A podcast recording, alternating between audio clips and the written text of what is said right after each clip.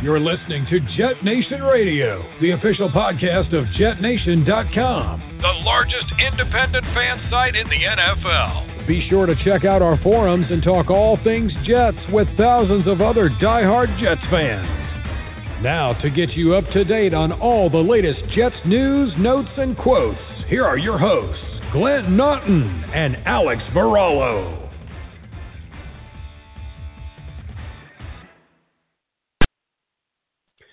Good evening, Jets fans. I am Glenn Naughton. This is Jet Nation Radio. Thank you, as always, for tuning in. I am going to be joined tonight by my co-hosts Alex Varallo and Dylan Turman. Dylan is with us now. Alex will be on shortly. Dylan, how you feeling? Doing well, Glenn. Uh, it's been a roller coaster of emotions as a Jets fan for the last 60 to 72 hours with this coaching search, but um, so far, I mean, everything seems okay. Yeah, and you know, no no no teams have made a hire yet. Um, and I get that we're all getting a little bit antsy. I um I I did a, a few minutes last night, Dylan, just to kind of let folks know where we were at, and the you know we all know they had Saleh came in and left the building, went to Philly, which I don't think was planned actually. Uh, I saw a short clip from Pete Schrager from NFL.com or NFL Network saying that uh, Saleh left the Jets interview and got a call telling him there's a there's a private jet waiting to bring you to Tampa or to to to Palm Beach where Jeffrey Lurie, the mm-hmm. Eagles owner, lives. They'd like to fly you down there for an interview.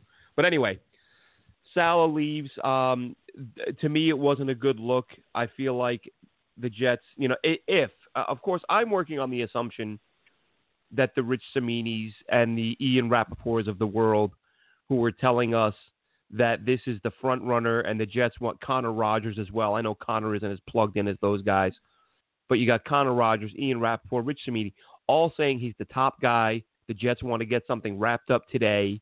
So uh, going off the assumption that they're correct, then to me it's the Jets had their guy in the building and they let him leave, which is bad, and it's something the Jets mm-hmm. have done many times before. Um, that would bother Kingsbury. me. Yes, and and that would bother me if if that were the case. Not because mm-hmm. I'm sold on Saleh, but because it just shows the Jets failed to seal the deal on the guy they wanted. So it's sort of incompetence on their end. And I said last night, I, I honestly don't know how I feel about any of these candidates anymore. I just my thing coming into this was please bring in a guy who has been a head coach somewhere and had some success. Of course, I you know mm-hmm. being honest about it, that would mean going into the college ranks, getting a Pat Fitzgerald. Um, you know wh- whether it's him, whether you know as you know as I said, Monken's out of the picture, but that was the guy I wanted. Uh, but Campbell, who some you know some people thought the Jets would go after him.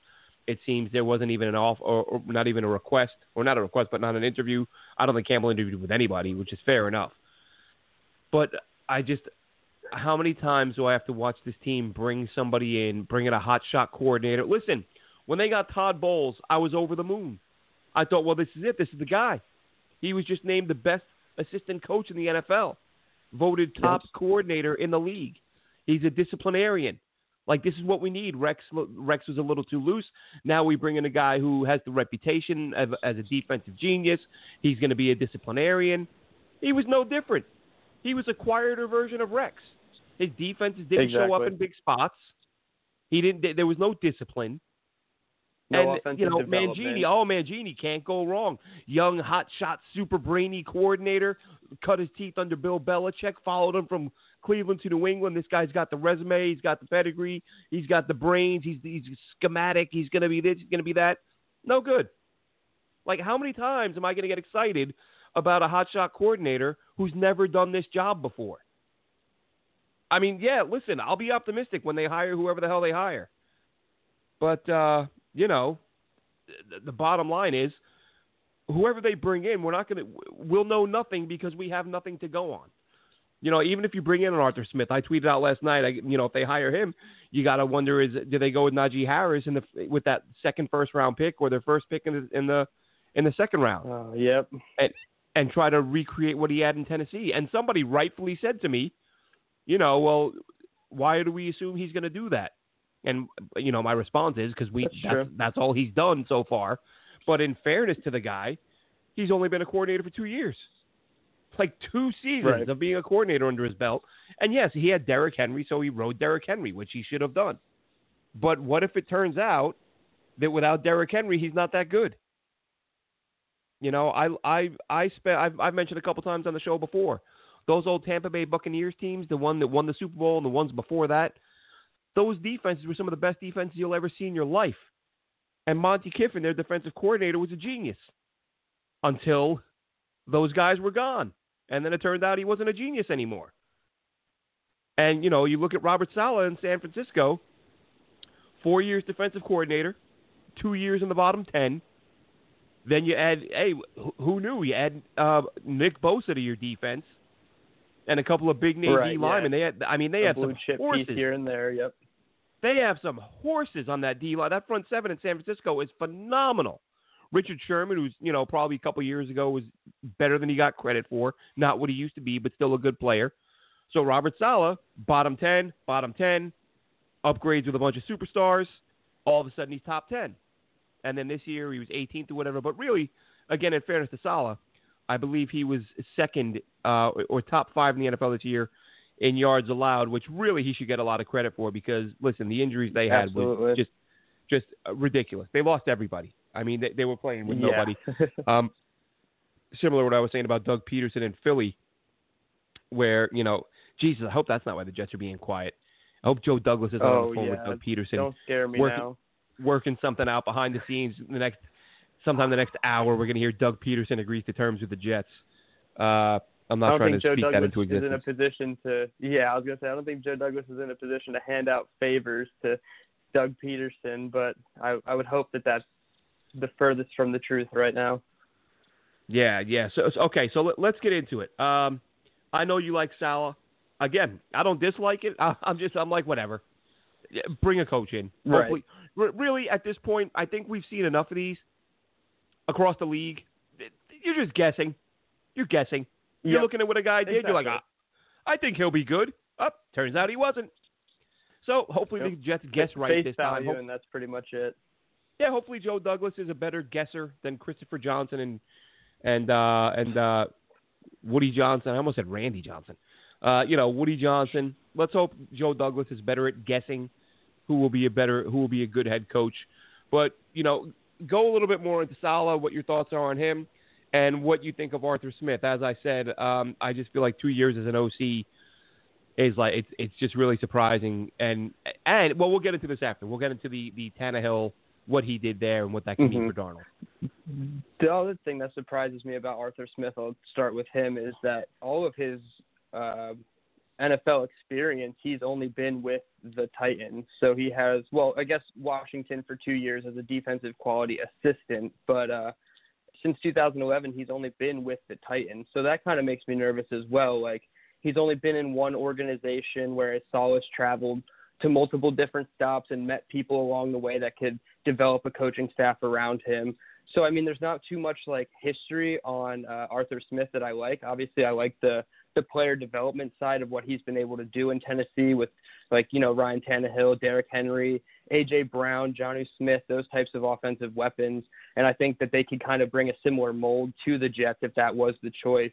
But ultimately, I think what's going to separate them is how like well the staff can be put together. And I mean, the rumors are that Mike LaFleur and Mike McDaniels are going to be the the coordinators that almost anybody takes with them, but you know, there's only two of them. So only two head coaches are going to get to bring those guys along. And if the Jets hire one of the guys and they don't get to bring one of those two guys, I think it's going to be a real miss, at least from my perspective. And that's what I really liked about Saleh was it was a two for one. You get the defensive guy in Saleh who can rally the troops. He can get you to play with some fire under your ass, and then you get the offensive guy as well with McDaniel's or LaFleur. So to me, I always thought that was the top cut option, uh, like the top option for the Jets. But um, I mean, the Bieniemy's still in play, so I mean, there's so many different options that this team can go in. Where hopefully Joe Douglas is smarter than people like you and I that are just speculating here. But right now, I mean, the options look good at face value, but again, we won't know until a year and uh, maybe a year and a half down the road once these teams finally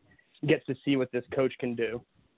Yeah, and just a quick side note, uh, Saleh did play tight end in college, so um, he's got some offensive background before he went to the defensive side, which I love. That was that was one of the biggest reasons I like Matt Rhule. Other than the fact, that, you know, the obvious Matt Rhule coached at two different major programs, turned both of them around. Mm-hmm. Um, he had experience on both sides of the ball, and for the Jets, saying Yep. they're looking for a guy, and you know that was the other thing, the other area where Todd Bowles was no different than Rex. You know, it was supposed to be all Rex doesn't pay any attention to the yep. offense. The new the new guy is going to do that. The new guy didn't do that. Same guy. Um, And Like I said, what Todd- Todd Bowles is the quiet sorry, version. what's that? No, I was going to say just from what I've heard uh, from McVay and other little videos here and there is that Saleh is in all the offensive meetings, and if he goes to Saleh with like an offensive plan or something, Saleh's right there lockstep with him, thinking with the same mind. So I always think that he's had a little bit of both sides of experience, even though he's predominantly the defensive coordinator. Right, right. And uh, this just not not Jets news, but uh, Adam Schefter just tweeted Urban Meyer officially uh, Jaguars It new is head coach, official. which Yep. yeah, uh, which was expected. Uh, I don't think that means he's yep. taking Fields. I don't. He never coached Fields. They weren't there at the same time. Nope. And uh, I saw Nope. one quote from Urban about Trevor Lawrence. I don't know when it was, but Urban basically said this dude is the best quarterback in college football ever. Um, so don't don't Yep. get don't get your hopes up, Jets fans. But sorry. So go ahead. Um, your thoughts then. Um, mo- moving on from Saleh, what are your thoughts? I mean, other than other than other than Saleh, I mean, I like Arthur Smith. He didn't really when I tried to rank them as best I could on Twitter just to kind of get a perspective on it. I I had Arthur Smith pretty low at the bottom of the barrel. I mean, I was rather ready for the team to take swings on guys like Joe Brady or um, even Brandon Staley from from the Rams. I was excited to see those names come up in the coaching cycles, but I mean, these guys, Saleh and Smith, they've been in the cycle before. You heard Saleh's name last year, possibly the year before that even, and then you heard Smith's name last year. So I mean, it's kind of the inevitable that one of these guys goes. I mean, I hope if the Jets choose one of these two options that they are the correct option. Again, time will tell, but Smith ended up kind of low on my board. Yeah, he was a guy that, uh, like I said, the two things that worried me were inexperience and the the you know leaning so heavily on one player to carry the offense. But I will say, um, you know, Mhm. it, it, as far as what you were saying that it worried you that he only worked with one team. The reason I like that is because it tells me that even though there were turnover and coaches were getting fired, that everyone who came in thought he was good enough at his job to keep him around. Um, because as we know, when coaches, when new coaches come in, they like to clean house and bring in all their own people. So anyone that managed to hang hang behind and, and keep working with the staff through multiple regimes, um, I always think that's a good sign. So that you know you could look at that two different ways. But you're right. It, you know, for a guy who's only been a coordinator for two years and who has only worked with one organization, there is that concern of you know what what's his rolodex going to look like, as they say, when he's got to put a staff together. How many different coaching staffs? How many different people has he been exposed to that he would uh, be able to assemble his staff? And Mhm. listen, we, we may find out, we may not. I think, like I said, I think there will be more interviews. I think uh, they probably want. I, I think Daboll's still in the picture. I think you know, Bieniemy. Someone's and people keep saying it about Bieniemy, kind of beating it to death. And I can't remember if I said it on here the other day or if I tweeted it out. It was just a just a random thought. But I, I really think what Bieniemy's going to have to do if he doesn't get a head coaching job this time around, he, he's going to have to go out on his own. He's going to have to go be a coordinator somewhere not under Andy Reid. Um, and show Yeah, because you know, like the difference. I, pointed it out last night. Like people say, oh, you know, how, how come the Buffalo offensive coordinator is such a hot candidate, but the Kansas City the offensive coordinator with the better results isn't the hot candidate? And and the difference to me is the guy in Kansas City is working under an offensive head coach who we all know is calling at least most of the plays. Whereas in Buffalo, Oh, the offensive coordinator is working a defensive head coach, so he's calling all the plays. And he went, you know, you see where Josh Allen went from what he was to what he is. You're not going to get as much credit with Patrick Mahomes because the guy was just he he was so great right out of the gate. You know, he he was that guy that, you know, the the questions about Patrick Mahomes coming out of college were more level of competition, you know, crazy, wild, unorthodox arm angles. Is that sustainable in the NFL? Whereas Josh Allen was, oftentimes this guy can't hit the side of a barn. So he was the Yeah. much bigger project, and his improvement from rookie year to now is just astronomical. Um, where yes, Mahomes is the better player, better results. I get all that, but I think it's the fact that one guy you know is doing the the play calling on his own, and the other guy is calling the plays sometimes under. And, and Patrick Mahomes Yep. even said um, about Bieniemy. I don't know when the quote was, but I saw a quote the other day where he, I mean, he was praising Eric Bieniemy. Um, but he said, you know, he's a guy who's involved in the play calling. So to me, involved means okay, you're, you're part of the conversation. You're contributing. You're not, not saying the guy's not doing anything, but he's not the guy. And sometimes we also that heard matters. Dowell Loggins was involved in the play calling this season. exact. So funny. it, those, funny those enough, I think that was the exact thing- Yeah, I think funny enough, I think when I heard that, that was my exact response. I said, "Oh, like Dow Loggins was was kind of involved or kind of calling the plays." So Yeah, exactly. I think Bieniemy has to kind of go out on his own and show that he is the guy and get results. And I think if he does that for one year, he'll get a job. And people are going to go, okay, it wasn't just because of Andy Reid. Like this guy can actually do that job. Um, and he still might. Right. Look, there's seven openings. He's still he's still uh, in the playoffs. So like a lot of these guys, he's he's not uh, he's not someone who's going to be doing interviews right now. But I think uh, between Daboll, Bieniemy, Bieniemy, as I've said from the outset, is the one that would worry me most because he's on the strongest staff. It's almost like when Mike Pettine was a hot candidate under Rex Ryan. I shouldn't even say a hot candidate, but when he got a job, I was like, really? Like, do you really think this guy was calling the plays with Rex? I mean, I'm, I know Rex used to say that he would let Dennis Thurman and Pettine call some plays, but that was Rex's defense. And if they called something he Oh, didn't yeah. like, I have no doubt he would overrule them. So really, when you're saying let's hire Mike Pettine because he was he was the defensive coordinator for the number of whatever defense in the NFL, no, he wasn't. He was the coordinator. Rex is calling the plays, and Rex is going to overrule anything he didn't like. So I kind of put it in that category. When you're working under, you know, as I say, when you're a coordinator under a head coach who coached the same side of the ball you do, I'm always going to wonder, and everyone's going to wonder, how much calling are you actually doing? And when Mahomes said that, you know, he's involved in play calling. That tells me it's a collaborative. Like Andy lets him have some input. Sure, Andy lets him call plays in certain situations, but if Mahomes had come out and said, "Look, when I have that damn headset on, and I look over the sideline or whatever, like Eric's the guy making the calls," I'd be like, "Oh, okay, all right then." But I mean, I, I mean, hell, I know from watching Chiefs games that Andy Reid's the guy with He's the play always- sheet, yeah. with with the Yep. headset calling in the plays. So, is Bieniemy still in the picture? He might be. Um, is he a guy I want? But listen, I'm not. I'm not thrilled over any of these guys. I mean, really, um, Saleh might be of, of the two. I would I would take him over Smith, but neither one is uh, has me doing backflips. But that's just kind of where we are at the moment. The Jets. So I think so. The, I think I could uh, move Bieniemy up my board a little bit. I would move Bieniemy up my board a little bit if there was an actual hope of the Jets landing a trade for Deshaun Watson. I think most Jets fans would put Bieniemy at the top of their board if Deshaun Watson was coming along. But yeah, it's really tough with Bieniemy because you don't visibly see the the player development in Kansas City year in and year out like you have with a Brian Daboll. Yeah, and the other guy, I'm I'm surprised, kind of disappointed that he hasn't come in for another interview. And I said it the other day, um, and you recall, you know, excuse me, Brandon Staley with the Rams.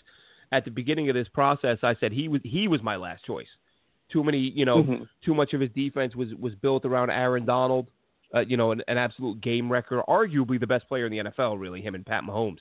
Um, Oh, yeah. But when I saw what his defense did to Russell Wilson when Aaron Donald was out of the game, I thought, you know, it's we're only talking a, a, a half of football, but they didn't miss a beat. That that No, defense just all. kept coming. So I felt like, all right, this guy, you know, maybe maybe there's something to him. And then, you know, I, I, I read a couple pieces on him. I spoke with um with Scott from Turn on the Jets, who I, I speak with from time to time offline. And uh, he he said, "Hey man, look look at some of the homework I've done on this guy."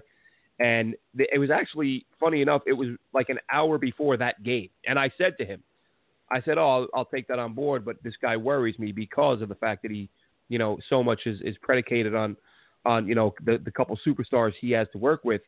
And then hours later, Aaron Donald comes out of the game, and his defense just keeps coming and keeps smothering and shutting Mhm. down that Seahawks offense, which is obviously no joke.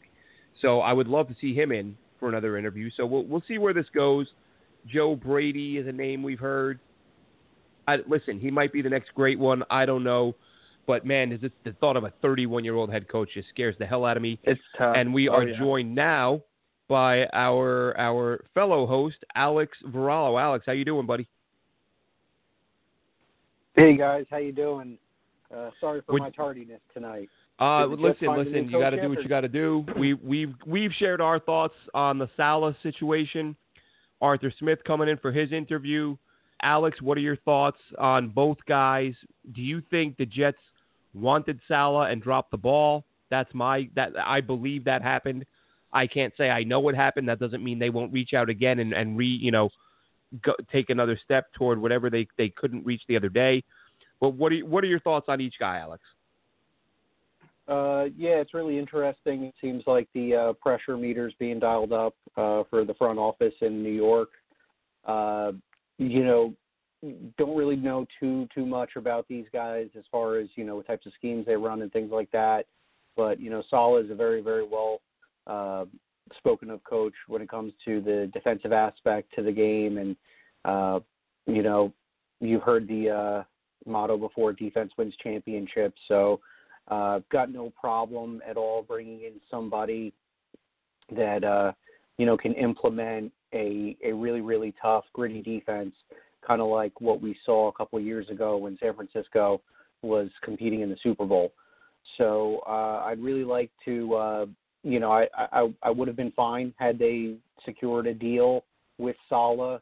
Um, you know, maybe this is you know what we've heard in the past. Uh, you know, the Jets doing their diligence uh, by trying to get as many interviews done as possible. Uh, it really did seem as if, you know, when the second interview came down the wire, um, you know, things were really looking like something was going to be, uh, you know, put put on paper.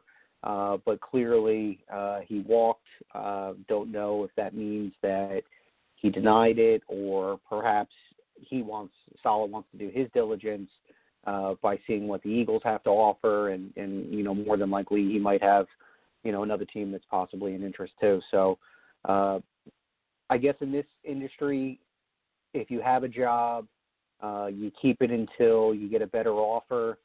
So maybe the Jets' offer was not um, you know good enough for him to make the change. Uh, possibly he's just wants to see what his opportunities are elsewhere because let's be honest, um, no team in this uh, in the NFL, maybe besides you know Jacksonville at this point, uh, requires more work and a really really uh, formidable game plan like the New York Jets. Uh, both sides of the ball are pretty much a nightmare, and you know it's a lot to handle for a new coach coming into this market. Um, you know, a lot of people talk about is this job appealing, and you know, there's a lot of mixed opinions about you know, if the Jets' job is something that, you know, a young coach or a college coach or a coordinator wants to come into and say, all right, this is my opportunity to show the NFL that I have what it takes. Um, but maybe the Jets are just a little too much of a liability. Um, so that could be a factor too. Um, as far as Arthur Smith, uh, another guy that's really spoken um, highly of in the league. Um, you know, Glenn, I think you put it best last night that uh, if he gets hired, you'd probably expect to see us running the ball 30, 40 times a game without failure. Uh, so that's kind of a little bit of an old school mentality. I've never had a problem with being a run first team, uh, just as long as you've got the playmakers and the receivers to, uh, you know, move the ball down the field when you're you're working the play action side. So I like both candidates. I'd be completely fine um, with if it came down to one of these two guys. Uh, but at the moment, you know, we'll we'll just have to be a little bit patient and, and see what's in store for us because uh, I'm sure the Jets probably have you know some other guys that they'd probably like to uh, you know sit down with.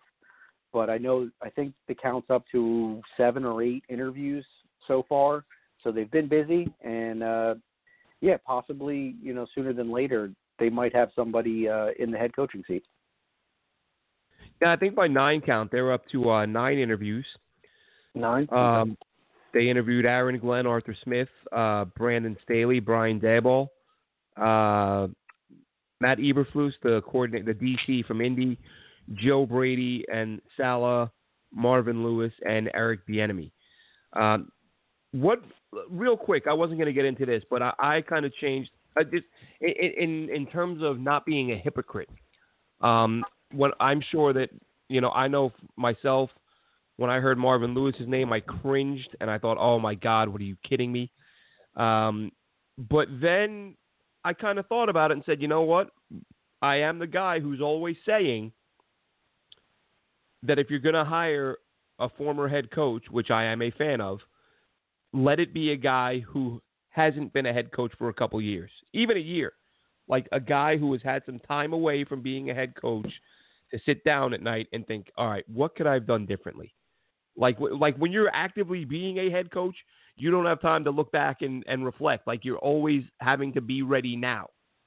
But when you step away from that and you have some time to reflect and think, how can I get better? What did I do wrong? Um, and and listen, as much as you know, whether whether we like it or not, or whether Marvin Lewis likes it or not, he is kind of known as the guy who couldn't win a playoff game. Uh, but in fairness to him, if you look at the Cincinnati Bengals and the sort of 15 years of football before him, compared to the 15 years after, he did turn that team around. They did win some division titles in a very tough division, um, and he has had some time away. So I'm I'm not sitting here saying I want Marvin Lewis. Um, and I was talking to someone about this the other day. I've just from Marvin Lewis, I've moved from oh God, please no, to okay, I'll I'll give it a chance. I'm not dead set against bringing in a guy who's been a coach. The only thing with Marvin Lewis, I think, is the age thing. He's like 65, 66. I don't know if you want a young, fired up, you know, the Robert Saleh type. Um, but would you guys absolutely lose your minds if it was Marvin Lewis, or would you would you uh, be a bit more receptive to that? Um, Dylan, I you want to think- take that one? Yeah, yeah, I'll go first. I think we were we were discussing this right before you came on, Alex. I I kind of ranked them on Twitter just to give myself some perspective on how I felt about the candidates, and I said that Arthur Smith was pretty low on my list. And I'm looking back on it right now, and he was actually number eight of the nine we interviewed with, and the only one below him was Marvin Lewis. So I think that that hire, while I kind of agree with you, I went from oh God no to okay, I'm kind of lukewarm about it. I think he can bring, you know, the the leadership and the discipline aspect, but the no playoff wins, despite having the seven seventh most wins in history as a coach, I think that says a lot about the the finished product that he can put on the field at the end of each season. I think he can get there, but he can never get over the hump, so that makes me a little bit nervous. Um, so ultimately, I don't think I'd be I'd be over the moon with the hire, but I think if they pulled the Doug Pederson or one of those type hires out of the woodworks that they've been quiet about, I think Marvin Lewis would look like a good hire. Alex, Oh, I'm sorry, guys. I, I didn't realize I muted myself. Um, uh, yeah, we've all I'm been there. Hundred. yeah, I didn't drop. I know. we are thinking blog talk threw us a curveball there. Um, exactly. Yeah, I, I'm not too crazy about Marvin Lewis, uh, to be honest with you. Uh, you know, I think he's a good person, and you know, I think he's got a lot of respect of the players from from that Cincinnati organization for his time that he's been there. Uh, but I do feel that at times there was a little bit of dysfunction with certain players that they had, and uh, you know, the uh, postseason record definitely is pretty alarming for somebody that uh, you know has been in the league as long as he has been, and you know, I'm sure he's not the only coach out there that doesn't have any playoff wins but I just kind of feel that we might need to transition into a format that is more of a 2021 version. Uh, it, and I can't tell you exactly what that is, but more or less um, That it's the not Marvin the Lewis. generation of these, yeah, the way the generation is, and with these young players, and you know, the the game has changed a lot with the way people handle themselves on the field and off the field and how players use their platform and things like that. So um, I kind of feel that we probably could use, you know, some some maybe some younger blood uh, to try to rejuvenate um, what we have in this organization. And I'm just not sure if you know Marvin Lewis would be the guy that could could bring us to the level that we want this team to be at. Um, I could be wrong. You know, that's my personal opinion on it. Um, like I said, he, he's a good guy. He's got a lot of respect from everyone in the league. I just don't know if that would be a great fit for us.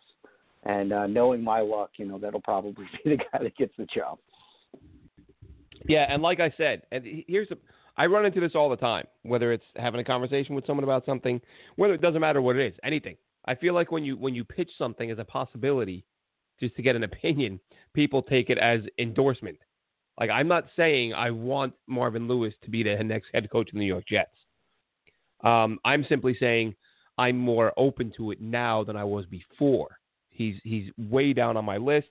I do want one of the younger guys, and I think that's the direction the Jets are getting up going. Like I said, Joe Brady. I mean, again, he's not only not only the the no head coaching experience, it's the so little experience as coordinators.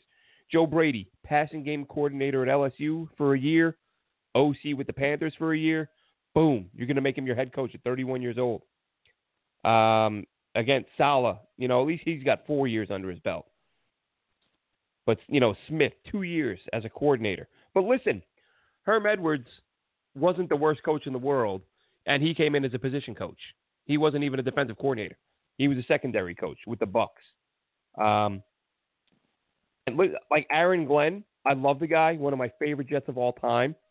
I hope that whoever they hire, I hope they bring Aaron Glenn with them as a defensive coordinator if he'd be willing to take that job. Um, I, I, saw a headline that said that you know Aaron Glenn still uh, to this day stays in touch with Bill Parcells as a mentor to be a head coach. I know he's been a, a coach for for you know five, six, seven years now. So Aaron Glenn is a guy I would love to see as a head coach eventually, and I would love to see him as a Jets head coach. And part of me the other day was like, screw it. If you're going to go with somebody who's inexperienced, go with the guy who's being mentored by Bill Parcells for the past few years. You know what I mean? That probably as good as anything uh, some of these other coaches are doing. So, you know, disciplined guy, really good player, really good character. Um, yeah, I, Aaron Glenn would be a roll of the dice but I'd kind of be like, all right, you could do a lot worse than that. Um, so you know, he he was the the one of the names that came in as somebody who was probably the least experienced, but still got an interview with the Jets. But what I wanted to talk about next, fellas, I, what, one thing I want to touch on, um, as ridiculous as some people are saying it is, what do you make of these this talk of how Deshaun Watson in Houston is now going to shoot his way out of town because he's so upset over the way the Texans are going about finding a head coach. And will the Jets get it? I'm seeing people say, give them four first round picks. I'm like, Jesus, that's a lot. But then at the same time, you're like, well, if that's what it took, and you're getting that quarterback, which I don't think is going to happen. I think time is going to heal all wounds. He's going to be a Texan next year. Houston might even throw some more money in his contract just to make him happy. Here's another 10 million. Sorry, we didn't check with you on the hire. Um, but what do you make of these rumors that I think, you know, I saw a Houston beat writer tweeted out the other day. He said he's got as good a chance of being named the next head coach as Deshaun Watson does being traded. I think he's right. I don't think a trade happens. But let's say the Texans are taking offers. What are you as a Jets fan willing to offer to get Deshaun Watson? Uh, yeah, I'll, I'll uh, go first here. Um, you know, I had talked, I tweeted about this when it was kind of an active trending uh, topic on Twitter, and I think some people kind of mistook me wrong, saying like I I wouldn't want to um, have Deshaun Watson on my team, and I love the concept of having an All-Pro quarterback. I, I think that's the game plan whenever you pick a free agent or a draft uh, rookie or whomever. You want somebody that's going to you know hit their ceiling uh, my concern with it, like you said, Glenn, is w- would four first round picks be enough? Um, you know, I think about the compensation that the Jets got for Jamal Adams, and he was a safety. Um, you know, we got couple ones, a three, a five, and a player. That's a lot of commodities for safety. You know, Jamal is one of the best safeties in the league. That that's you know, we all know that. But um, you know, when you're talking about a quarterback that just led the NFL in passing yards and um, you you look at his stats and, and you look at everything that he's done in the league and, and mentally Um, he, he's extremely gifted at the at the position.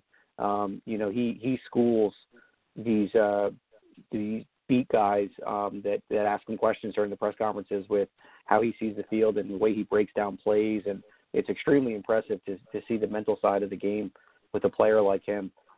But again, if we were to make a trade like that, um, it would probably be something comparable to uh, what the Nets just did to get Harden. You know, we probably wouldn't be seeing a first round pick maybe until like 2026 or 2027.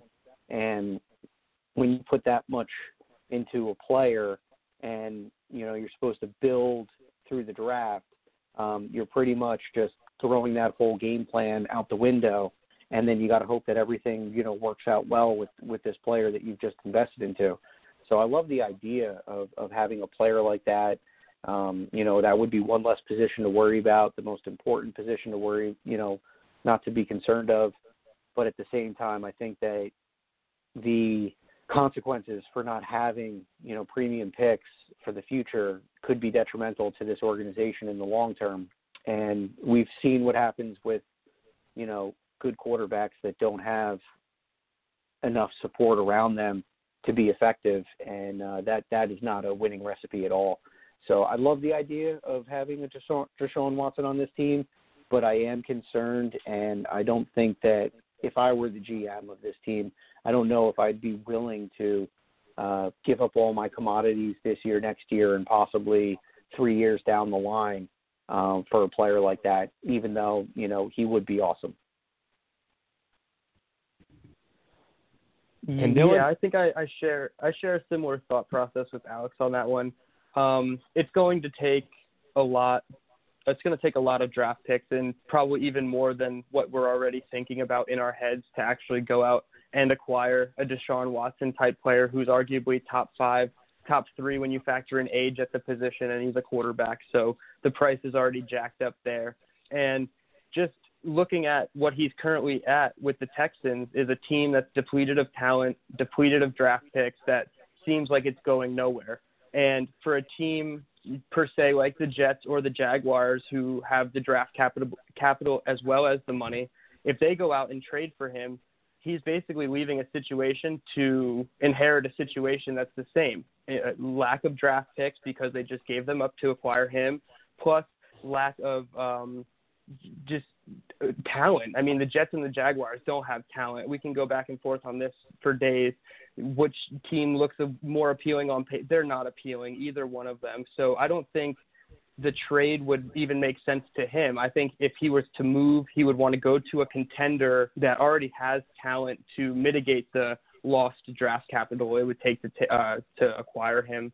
I mean, I would love him as a fan. I think all fans would you know, four years down the road, if the Jets are a consistent playoff team with Deshaun Watson, they'd forget about all the draft picks that they lost to give him up because hindsight, you know, you don't really care what the compensation is if it all works out, but it's too too risky for all sides to try to come to an agreement. So I think he ultimately stays put, but the the dream was alive and well for 3 days in the Jets and it was fun, but it, it it's going to die and he's probably going to stay in Houston. And now, speaking of quarterbacks, I wanted to move on to, you know, something that's kind of the elephant in the room in terms of Arthur Smith. If he is the guy, are the Jets looking at Arthur Smith and saying, "Well, look what he did for Ryan Tannehill"? And again, Tannehill was Tannehill wasn't a bad player in Miami. He just became a much better player under Smith in Tennessee. Do the Jets look at him and say, can he fix Sam Darnold? And when I say this is something we haven't talked about, guys, and at least I, I, you know, I don't feel like we have. We've talked about did the Jets hire someone to fix Sam Darnold? Do they? Is it is it going to be a QB guru? Is it going to be a guy who's got a history of developing quarterbacks? In terms of this second pick, and in terms of fixing Sam Darnold, do we is it do we have to wonder like how we're going to define fix? Like if Arthur Smith comes in and says, "Listen," or any any head coach because as we know, the new head coach is going to have some say with Darnold. If the new head coach comes in and says, listen, I am never going to get this kid to play to the level of his draft slot. He was drafted in a spot where he should be one of the top quarterbacks in the NFL. I'm never going to get him there. However, I can get him to be slightly above average. So if he's slightly above average, let's use all these let's use these, you know, four, five top 100 picks on O linemen and receivers and help him get there and then build it because again, you can it's tougher to do, but you can win a Super Bowl with with a good quarterback. Brad Johnson with the Bucks wasn't great, but they needed a great defense. Nick Folk, I mean, listen, or, or not Nick Folk, uh, the Philadelphia Nick Foles. Foles. Foles.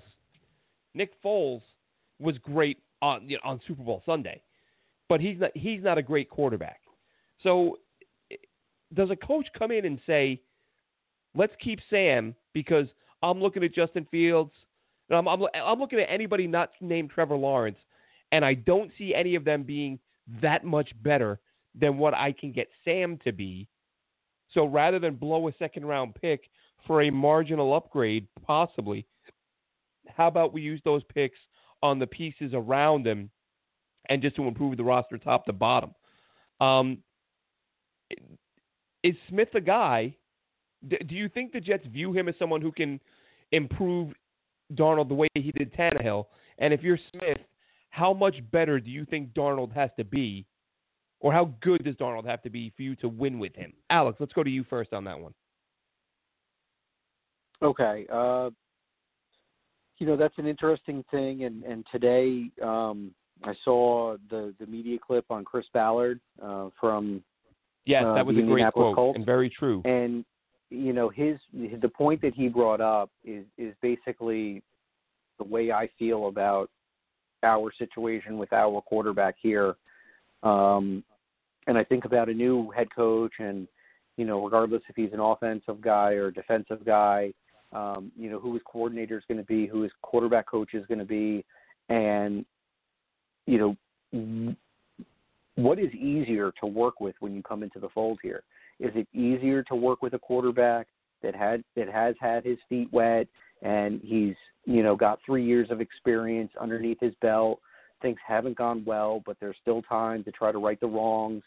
And will it be quicker to implement their system and their scheme with somebody that has you know a little bit of experience? You know, Darnold doesn't have you know a ton of experience, but it's going to be a lot more than possibly, let's just say, Zach Wilson or you know Justin Fields or whomever might be the the probable quarterback at number two if that's the route that they go, um, because you have to anticipate the rookie lumps. Um, you can't expect playoffs and things like that, even though you know they say that's the goal. Um, we've seen um, you know young quarterbacks come into this league and just you know all the stars align and everything just works out great and we've also seen a lot of first round picks come into bad situations and just struggle. And you know, like Chris Ballard said, the first guy that that's out the door is is the head coach or the coordinator or you know the axe must fall somewhere um, when those situations occur. So it's just really really interesting um, to see you know when we get this hire done who's who's going to be the guy that you know is going to make this decision and where are they going to come from? You know will they feel that it's easier to work with Darnold and you know do they have a plan in place? Um you know or maybe you know Darnold is too far gone and saying you know there's not much that I can really do here because he's developed a lot of poor habits and it might be better for me to work with somebody young and fresh and new like a you know a piece of clay that I can mold into where I want them to be you know that might be more advantageous. So really really tough scenario here. Um, you know all these guys are competitors, so I'm sure no one's gonna you know say that they're they're gonna back down from the challenge. But you know that really really um, is what keeps me on the fence here. Is that can you go ahead um, and are you willing to basically put your career, your your job on the line and continue with with Sam Darnold who struggled, or do you want to take the risk of bringing on a rookie QB and then rolling the dice with that? Because you know sometimes it works out, sometimes it doesn't. But at the end of the day, you know, at this in this league in this game, if you don't produce and and you can't, you know, prove to the fans and and put up good good numbers, and have a winning percentage at the end of the year and be competing, you know, right now in the postseason, um, you will see the the door, you know, quite fast like Adam Gase did. So that is like super intriguing to me. And you know, that little media clip that I saw from him today is basically how I feel about it. You know, great to go go, go out and get a first round quarterback, but there's a big difference between just getting a quarterback and getting the right person for it. Um, so that's you know very intriguing to me, and it would be interesting, you know, if if this guy comes in here and says, "Look, give me a year with Darnold. let me see if I can figure this thing out, and then we can move forward," or you know maybe, you know, let's just pull the band-aid off, let's start new, and you know if it works out, it'll be for you know the next five to ten years, or otherwise, you know, this new regime that comes in, um, you know, could be gone within a couple of years. Alex, you had something, or no, I'm sorry, Alex, Dylan, you had something you wanted to bring up, correct? Uh, yeah, I just had a question regarding the the coaching search that I wanted to throw at you guys and get your your opinions on it. Um, just just with like all the teams, because you know there's seven, eight teams that need a, a, a coach or a GM. Now that two have hired a GM in the Texans and the Lions, do you think? Obviously, the Jaguars are off the table now, but do you think that the hiring of those GMs is going to kind of accelerate the shot clock on the Jets to get in uh, get a deal done with the coach that they want now because there's going to be a little bit more competition? I think you know. I think the thing that that makes it so cloudy and so uncertain is not knowing how many guys in the playoffs they are prioritizing. There could be a guy mm-hmm. that we're disregarding or that we're we're sort of talking about on the peripheral who might actually be their top choice. Uh, but as far as you know, bringing in new GMs, yeah. Listen, as teams get moving, as stuff starts happening, you don't you don't want to get caught scrambling and not get one of the guys you want. I mentioned it last night, guys, I, and I can't. I don't think I mentioned on the show last week. Um, the the way that Todd Bowles hiring unfolded was basically the Jets wanted Dan Quinn. He was their top choice. Mm-hmm. Bowles was their number two. Quinn was still in the playoffs, and Bowles was still getting interviews and the Jets they let Bowles walk out. They really liked him. They found out that Arthur Blank was putting Bowles on a plane to come to Atlanta, and they said, you know what? If this guy signs with the Falcons, and then our top choice decides he doesn't want to be here and he gets a job somewhere else, we, we're out. We lose both our top choices. So they said better to get our second than lose out on our first and our second. So they make Bowles this offer and they sign him. So sometimes circumstances dictate that you have to, you might have to be a little more aggressive than you would like you know, as much as the Jets say they want this to be an in-depth, drawn-out process, they might not have that luxury if once one or two guys do get hired. You know, that that's what's going to matter. The Jets will be sitting pretty if if one or two guys sign and neither of them are guys they were prioritizing. Then it's like, oh great, the pool's gotten smaller. There's only three or four teams looking for a coach. The two guys we want are still out there. But does that happen? Who knows? But I, I, I think that's a good point though, Dylan. Is as these GMs are getting hired right. and teams start moving forward with their off seasons, um, the pressure is going to be ratcheted up if you start seeing your guys um, either sign elsewhere or or you know do enough interviews that you feel like the competition for this guy is getting really heavy. We gotta we gotta dial it up here. Um, what do you think, Alex? Yeah, I, I completely agree um, with what you said there, Glenn. Um, I kind of feel that two years ago we really took our time and, and you know we heard things like oh you know we want to be thorough and we want to do this and that and then you know we didn't really have a lot of great options obviously to work with and the guy that we selected uh was absolutely horrific so you know it you know haste makes waste as they say and i i do want the jets to to make sure that they bring in the right person here but you know this league, uh, the NFL, not for long. You know, one guy's here today, he's gone tomorrow, and you know, like you said, if if you have a top candidate that you really feel is the guy that's going to be able to do it, I think you just got to push your chips into the table and go all in. Uh, you know, the you know, second guessing yourself or, or waiting for more opportunities. You know, other teams are going to start making hirings and you know, just right off the wire, Urban Meyer. Um, looks like it's been reported that you know he's going to be the yep. new coach for for the Jaguars. So, um, you know, there's one big name off the list, and you know, probably within the next week or two, you're going to see some more um, vacancies get filled. So, uh, you know, the Jets really, really got to um, put their heads together and and make a decision on on where they want to go and who who's going to be the guy. And um, you know, the the sooner they do this, I think the better off we're going to be. Because um, honestly, I, I I can't sit here and say you know, Coach A is going to be better than Coach B or Coach C or whatever mm-hmm. their choices are. It's really going to turn out to when they get in here, you know, how uh, you know effective can they be with their game plan and then when it comes to April, I mean March and April, um, filling in the blanks for these big gaping holes that we have on this roster, I think that's what's really going to determine our future. But obviously, uh, coaching matters, you know, heavily. And once we have the pieces in place, then we'll kind of know if if the the hirings that they made are the right guys to take these guys to the next level. Um, so you know, there's a lot of um, things that have to connect in order for this whole thing to to turn out um, into our favor and, and become the team that that we want them to be. Uh, but yeah, I think the uh, you know the the sand in the hourglass is is is, is going and it's starting to get you know um, to a point to where the Jets are going to have to make a decision soon, and uh, the longer mm-hmm. they wait, the more detrimental it can be.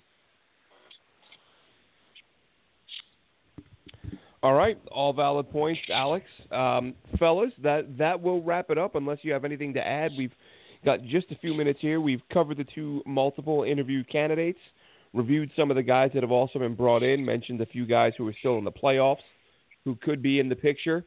Um, actually, real quick, I got one uh, question. Uh, oh, go for it. Colin. Oh, sorry, I, I was going to say real quick on. The, I think the game of the weekend. A couple great games this weekend, but uh, Buffalo and Baltimore and oh yeah, uh, New, New Orleans, Tampa Bay. Who do you like? Who do you like in those games? You, you go first, Alex. Um, you know it's interesting. I I I do like um, the matchups for this weekend. I think it's going to be a lot of fun. Really good time for the NFL. I'm glad that we've all made it to this point because um, I know there was a lot of doubts going into the earlier in the year with the pandemic. But um, you know, I, I have to say I, I, I kind of like what Josh Allen's doing with the with the Bills and and um, you know, to be the best you got to beat the best and this kid is looking really good and and he's having a phenomenal year. I think it would be really cool um, to see him do that and it adds for good competition in our conference. Uh, as far as um, what's the other matchup that you had mentioned, Glenn? The uh, Tom Brady against Drew Brees. Actually, oh let's, let, yes, Grand, Grandpa versus. Uh, you we know, got four games. Let's let's do them. Let's say Bills, Ravens, Bucks, Saints, Chiefs, Browns, Packers, Rams. Who, who do we like in each game? Hmm. I like the Pack. I like um, I like Kansas City. Um, let's see, and then between New Orleans and you know, Tampa Tom versus Drew. I don't know. I, I kind of feel that we see different versions of both of those teams. Sometimes mm-hmm. we see the like stellar offense in Tampa that just comes out firing on all cylinders, and then we see Tom Brady that struggles a lot when you dial up the pressure meter. So um, I lean toward Drew Brees, but I can't deny all those weapons on Tampa. I think it's going to be a really really close game. But if I had to be a guessing man, uh, I probably would say New Orleans at this point. All right, Dylan, right. who you got? Then, then for me, uh, I have I would take the Packers over the Rams in Lambeau, despite the weather. I think the Packers will come out the better team. Um, Buffalo and Baltimore. As much as I hate to admit it, and I, uh, as a Jets fan, it's really tough to say, but the Bills are killing it right now. So I think they, as much as they have the upper hand on the the Ravens, especially with the weather looming. Um, I think that the Ravens ultimately can pull this one out, so I'll go with the Ravens. And then I have in the battle of the grandfathers, I would take Tom Brady because I'm pretty sure the Saints have beat the Bucks twice already this year, and I don't think Tom Brady loses to the same team three times ever. So I'm mm. going to go with Tom Brady, unfortunately there.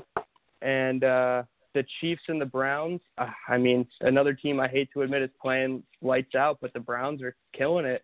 I just think the Chiefs are a, a, a different force, so I'm gonna have to go with Kansas City. Yeah, I'm I'm going uh Chiefs, Tampa, Green Bay, and I like Buffalo. I just think Buffalo is on Mhm. fire right now. I think their defense is going to do, you know, I mean, they're one of the. I think they're are they the top unit in the NFL? They're one of the top. Um, and they, I They're, just feel like I they're, they're top sm- three. Yep. yeah, I think they're a smothering defense, and I think they're going to do a nice job against Lamar Jackson. So we will wait and see on that. And Alex, before I jump in with games, I think it was you saying you had one more question. Yeah, I just wanted to get your guys' quick opinion. Um, what do you guys think of that national championship game? And it seems like we could just talk about Fields since he's going to be something somebody will be talking about later on. Um, do you think he was just too banged up um, from the previous game, and that that was kind of it, you know what held him back there, or is this going to be like one of those prospects that just doesn't handle pressure well? Yeah, I think that it's. I think when you take on board the two factors that one, the injury, he's absolutely still banged up, and that Alabama defense is just, you know, unlike any other team in in college football. So I, I didn't think Justin Fields was going to have a very good game, and I think that's more a product of playing Alabama with without you know not being at full health and being kind of basically overmatched at almost every position on the field. So I'm not holding that against him. I think he's still a top guy, but I, you know, for the Jets, I think uh, not to get back into that conversation, but I think it's, I think the big thing is going to be, do they think that either of these quarterbacks can be that much better than Darnold? But the game itself, Alex, absolute snooze fest. It felt like it was a, an 85 point win, um, so it was pretty much over by the half. But what are your thoughts, Dylan? Uh, yeah, as it pertains to Justin, I didn't really take this as like a really move the needle game. I didn't expect the best highlight reel finishes from him. I expected maybe a couple more passing yards here and there, but he broke off a couple nice runs despite the injury. Um, I still think he's my QB two when we get into the draft, but uh, I, I don't think it ultimately affects the national perception of him either. But the game itself, I mean, Devonta Smith is out of this world, so it's nice to see the offensive explosion. But yeah, it was over by halftime, and it was kind of a snooze fest in the second half without Smith. All right, it absolutely was, and that'll wrap things up for us. Al, did you, Alex? I can't. Did we let you say give your thoughts? We got a couple minutes. Yeah, you know, I, I basically I, I'm not going to hold that game against him because I remember, you know, a month ago when he had that three interception game in the first half. You know, he was a second round quarterback, and and then he beat Trevor Lawrence in the uh, playoff game, and next thing you know, uh, people were talking about him going to Jacksonville overall number one. So Mhm. it's crazy on how one week can change from the next. Um, but like you guys said, uh, they just blew the doors off, and it, they they just dominated them in every aspect of the field. And and like you said, there's probably, um, you know, this Jets defense. I don't know if they would be as tough as that Alabama defense, but um, yeah, it, it definitely seems lopsided. And and hopefully, you know, college football gets more balanced next year, and and you know that equates to uh, you know better football for the fans. Mhm. Indeed, it would be a win across the board. And speaking of winning across the board, if you're a business owner and you're looking to win across the board and managing all of your social media platforms, check out our sponsor, Mile Social. Mile Social will manage all of your platforms TikTok, Instagram, Facebook, Twitter, whatever it may be. Check them out at milesocial.com. That's M I L E social, milesocial.com to manage all of your business's social media platforms. Thank you so much for tuning in this week, Jets fans. And hopefully, uh, if there is a hire, we will try to go live that day as soon as possible. Um, but if not, we will catch you next Tuesday, 6:30. Have a great time, Jets fans. Until next week. Thanks for listening. Be sure to follow us on Twitter at Jet Nation Radio. Glenn is at AceFan23 and Alex is at NYJetsLife24. Until next time. Go Jets!